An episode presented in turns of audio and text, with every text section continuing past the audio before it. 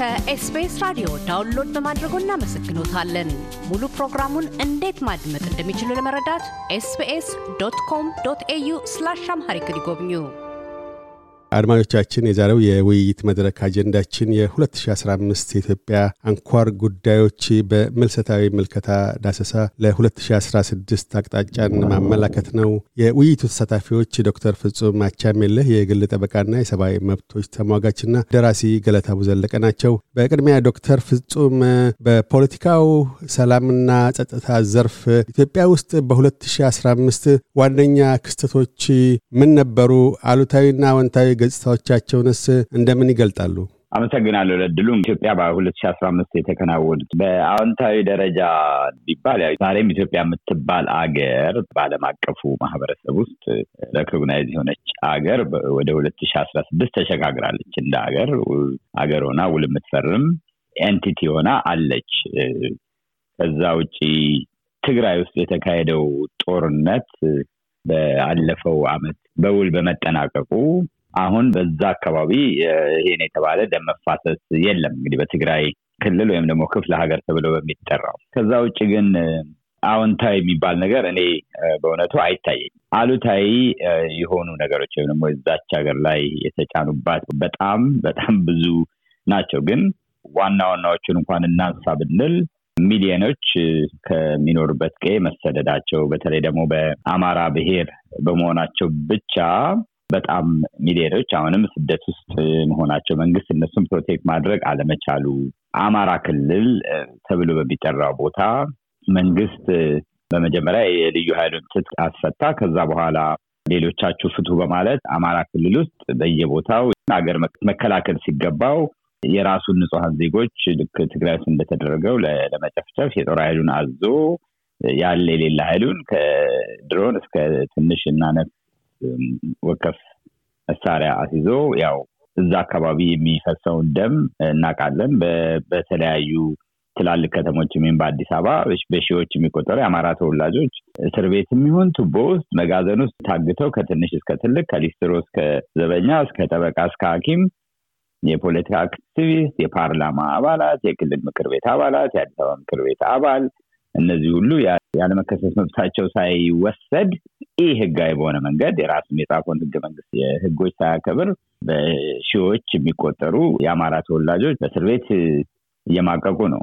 ከዛም አልፎ ኦሮሚያ በሚባለው ክልል ደግሞ እንደዚሁ ከኦነግ ሸኔ ጋር የተያዙ ብቻ ሳይሆኑ በዛ ውስጥ የሌሉበት ንጹሐን እየተገደሉ በድሮን እየተደበደቡ ነው። ስለዚህ አማራ እና ኦሮሚያ ክልል ተብሎ የሚጠራው የጦሩ አውድማ ሆኖ እንደቀጠለ ነው የምናየው። ኢኮኖሚውን ከዚህ የራሻ ዩክሬን ጦርነት በኋላ የሚላኩ እርዳታ እህሎች የሚሆን ማዳበሪያዎች of course በአለም ደረጃ ቀንሰዋል። ችግር አለ እንጂ በኢትዮጵያ ግን አድሏዊ በሆነ መንገድ መሰራጨቱ ብቻ ሳይሆን በጉቦና በሙስና የተዘፈቀ መንግስት ስለሆነ በትክክል ለዜጎች እንዳይደርስ እየተቸገሩ ሰላማዊ ሰልፍ ያደረጉ ገበሬዎችን በተለይ የአማራ ክልል ገበሬዎችን አይተናል፣ ሰምተናል። እና ከዚህ ጋር የተያያዘ እንግዲህ የኑሮ ውድነቱንም አለ እና ከዛ አንጻር ያየሁት አሁን በአዲስ አበባ ዙሪያ አዲስ ከተማ ተመስርቶ ወደ አምስት መቶ ሺህ ሰዎች እንደተፈናቀሉና ለራሳቸውም ይሁን ለመንግስት ሴኪሪቲ ትረት እንደምን በዚህ ሁኔታ ነው እንግዲህ የሀገሪቱ ሉዓላዊነት እንዴት ነው የሚከበረው የሚለውን እንደ አንድ መንግስት ሰው ቁጭ ብሎ ማሰብ ይኖርበታል።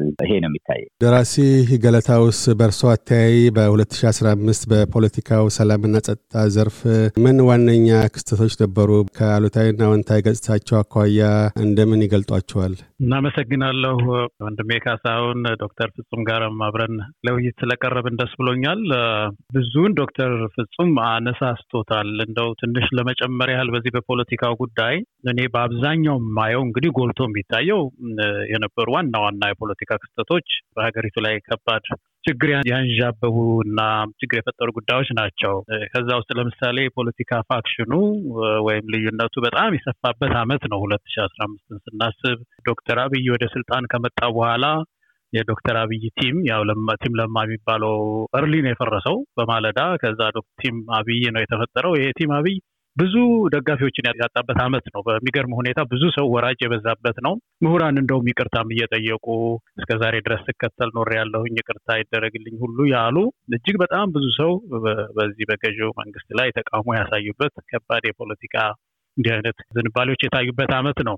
የአዲስ አበባ የሸገር ከተማ እንደ አንድ ግንባታ አዲስ አበባን ሲያምስ የነበረ ነው። የሀገሪቱ ዋና ፖለቲካ ሆኖ የቆየ ነው። የአማራ ክልል ብልጽግና የፈረሰበት ዓመት ነው። እንደሚታወቀው የመጀመሪያው ፋኖ ከተማውን የአማራ ክልል በሙሉ በተቆጣጠረበት ጊዜ በዶክተር በፊቱ የአማራ ክልል ፕሬዚደንት የነበሩት እሳቸው ወጡ፣ እንዳለ ካቢኔው ፈረሰ እና እንዳንድ የፖለቲካ ትልቅ ክስተት የሚታየው እሱ ነው። ከፍተኛ የመዋቅር ጥያቄዎች ደቡብ ውስጥ የታዩበት ዓመት ነው። እንደምታውቁት በፌዴራል ስርዓቱ ላይ ኢትዮጵያ ምክክር አድርጋ የሆነ ልባት ስላልሰጠች በአንድ በኩል የምክክር ኮሚሽን እዚህ ጋር አለ ተብሎ ተቋቁሞ በዚህ ጉዳይ ላይ ምንም ምክክር አይደረግም። ስለዚህ የደቡብን የመዋቅር ጥያቄ አፍርሶት እንደገና ሌላ መዋቅር ተፈጥሯል። ያ መዋቅርም አሁን ሌላ ጥያቄ አስነስቶ ከባድ ችግር ነው ያለው። ኦሮሚያ ክልል ብንሄድ በጉጂ በቦረና እንደዚሁ የመዋቅር ጥያቄዎች እያመሰ ነው ሀገሪቱን ያለው እና በፖለቲካው ዘርፍ እጅግ በጣም ሰፋፊ ሰፋፊ ሰፋፊ ግጭቶች፣ ኪሳራዎች የተመዘገቡበት ዓመት ነው። በጸጥታውም እንደዛውም ዶክተር ፍጹም እንዳለው ትግራይ ውስጥ መጣ የተባለው ይሄ የፕሪቶሪያውን ስምምነት ተከትሎ ተኩስ ቆሟል። ነገር ግን ከፍተኛ ረሃብ የተመዘገበበት ጊዜ ነው። በየቀኑ ሰው ሞተዋል የተባለበት የትግራይ ክልል መንግስትን መግለጫ ያወጣበት ጊዜ ነው። የሴት እህቶች መደፈር፣ ሰብአዊ መብት ጥሰት፣ ኪድናፕ መደረግ ወንጀል በጣም የሰፋበት ጊዜ ነበር። ያም ሆኖ አዲሱ ጦርነት የአማራ ክልል እንግዲህ የተከፈተበት ዓመት ነው።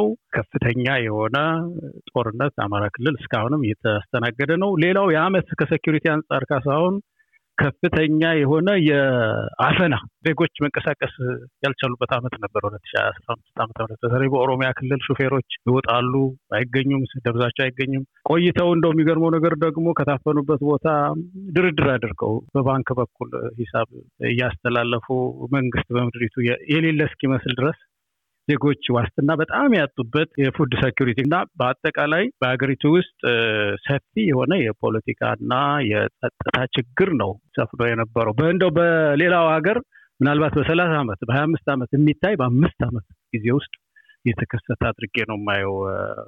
ዶክተር ፍጹም በምጣኔ ሀብትና ማህበራዊ ዘርፍ እርሶ እንደዚሁ የሰብአዊ መብቶች ተሟጋችም ስለሆኑ አንዱም ትልቁ ነገር በዲሞክራሲያዊ ግንባታ ሂደት ውስጥ የሚዲያ ሚና ከፍተኛ ነው እና ከፕሬስ ነጻነት አኳያስ በምን መልክ ያዩታል ያለፈው ሁለት ሺ አስራ አምስት ምጣኔ ሀብቱን ከዚህ ከፖለቲካው ጋር ብናያይዘው ለምሳሌ ወደ አምስት መቶ ሺህ ኢትዮጵያውያን እዚህ ሸገር ከተባለው ከተማ በመንግስት ኃይሎች እንዲፈናቀሉ ተደርገዋል። እነዚህ ሰዎች እዛ ቤት ላይ ያባከኑት ገንዘብ፣ እነዚህ ሰዎች የፈጠሩት ኢኮኖሚ፣ እነዚህ ሰዎች ያጡት ሀብት በቢሊየን የሚቆጠር ሀብት ነው።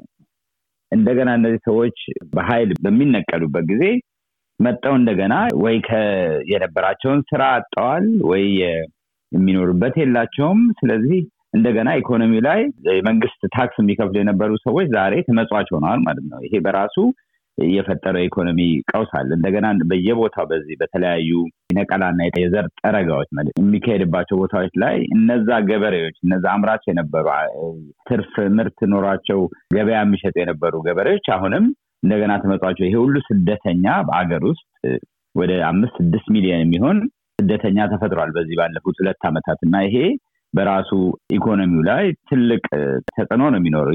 መቼም ዩኒቨርሲቲዎች ወደፊት ያጠኑታል ብዬ ነው የማስበው። ይሄ የሰብአዊ መብት ረገጣው ኢኮኖሚ ላይ ምን አይነት ተጽዕኖ እንደሚፈጥር ከዛም አልፎ በየቦታ አሁን በኢትዮጵያ ላይ ብቻም በሌላው ዓለም ላይ የራሻና የዩክሬን ጦርነት የእርዳታ በርካሽ የሚገኘውን ስንዴ ውድ አድርጎታል።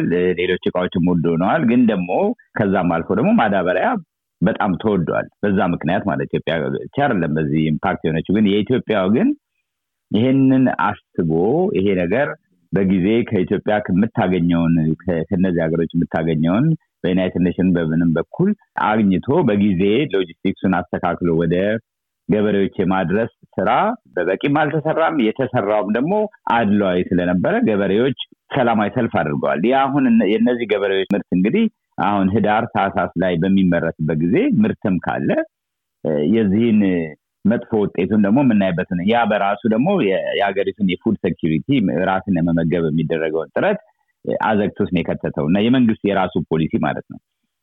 እንደገና እነዚህ አይነት ነገሮችን ደግሞ ያው እንዳያጋልጡ በዓለም ደረጃ አራተኛው ኃይል የሚባለው የነፃው ፕሬስ እንዳይንቀሳቀስ መንግስትን የሚተቹ ጋዜጠኞች፣ መንግስትን የሚተቹ ሂስ ጸሐፊዎች ያለ ፍርድ ቤት ትዕዛዝ ያለ ወንጀል ታስረው ከሌላም ሀገር ተባረው የመጡ እንደ የድሮ የሰዓት ጋዜጠኛ የነበረው ጎበዜ አይነት ከጅቡቲ ተጠርንፈው የመጡ ሁሉ ጋዜጠኞች የምናይበት ቦታ ነው እና የመናገር መብት የሚባል ነገር እንኳን እዛ ፓርላማ ውስጥም የፓርላማ አባላትም የላቸውም። ለዚህ የፓርላማ አባላት ራሳቸው የፓርላማና የክልል ምክር ቤት የአዲስ አበባ ምክር ቤት አባላት ያለ መከሰስ መብታቸው ሳይገፈፍ እስር ቤት ያሉት እና የኢትዮጵያን የፖለቲካ ሁኔታ ከኢኮኖሚው ለይቶ ማየቱ በጣም በጣም ከባድ ነው። ኢትዮጵያ የነፃ ትምህርት ተጠቅሶስ የነፃ ገበያ ሀገር ተብሎ ቢባልም ፖለቲካው አንቆ የያዘው ኢኮኖሚ ነው ያለው። ፖለቲካው የሚፈልጋቸው ቱጃሮች ይፈጠራሉ። ፖለቲካው የማይፈልጋቸው ቱጃሮች ደግሞ እነሱ ከዛ ሀገር የሚወጡበት፣ የሚታሰሩበት፣ የሚገለሉበትን መንገድ ሲያጠነጥን የሚውል መንግስት ያለ ነው የሚመስለኝ እና እሱ ኢትዮጵያ ውስጥ ያለውን የፕሬስ ነፃነት አለም ስሙን ኢትዮጵያና ፕሬስ ነፃነትን አሉታዊ በሆነ መንገድ ካልሆነ አንድ አረፍተ ነገር በ positive መንገድ መስራት የማይቻልበት ደረጃ ላይ ደርሰናል ዛሬ ማለት ነው። አይ ላይ top ten አሳሪዎች ወይም አንገላቾች የምትባለው ሀገር ኢትዮጵያ ናት ብዬ ነው የማስበው። ከዶክተር ፍጹም አቻሜለህ የግል ጠበቃና የሰብአዊ መብቶች ተሟጋችና ደራሲ ገለታው ዘለቀ ጋር ያካሄድነው ቃለ ምልልስ በዚሁ አልተገታም። በተከታዩ ክፍለ ዝግጅታችን የኢትዮጵያን የብሪክስ ቡድን አባል አገር የመሆን ፋይዳዎች አንስተው ግለ አተያዮቻቸውን ያጋራሉ። እያደመጡ የነበረው የኤስቢኤስ አማርኛ ፕሮግራምን ነበር። የፕሮግራሙን ቀጥታ ስርጭት ሰኞና አርብ ምሽቶች ያድምጡ። እንዲሁም ድረገጻችንን በመጎብኘት on demand እና በ SBS mobile app ማድመጥ ይችላሉ። ድረገጻችንን SBS dot com dot au Amharic ን ይጎብኙ።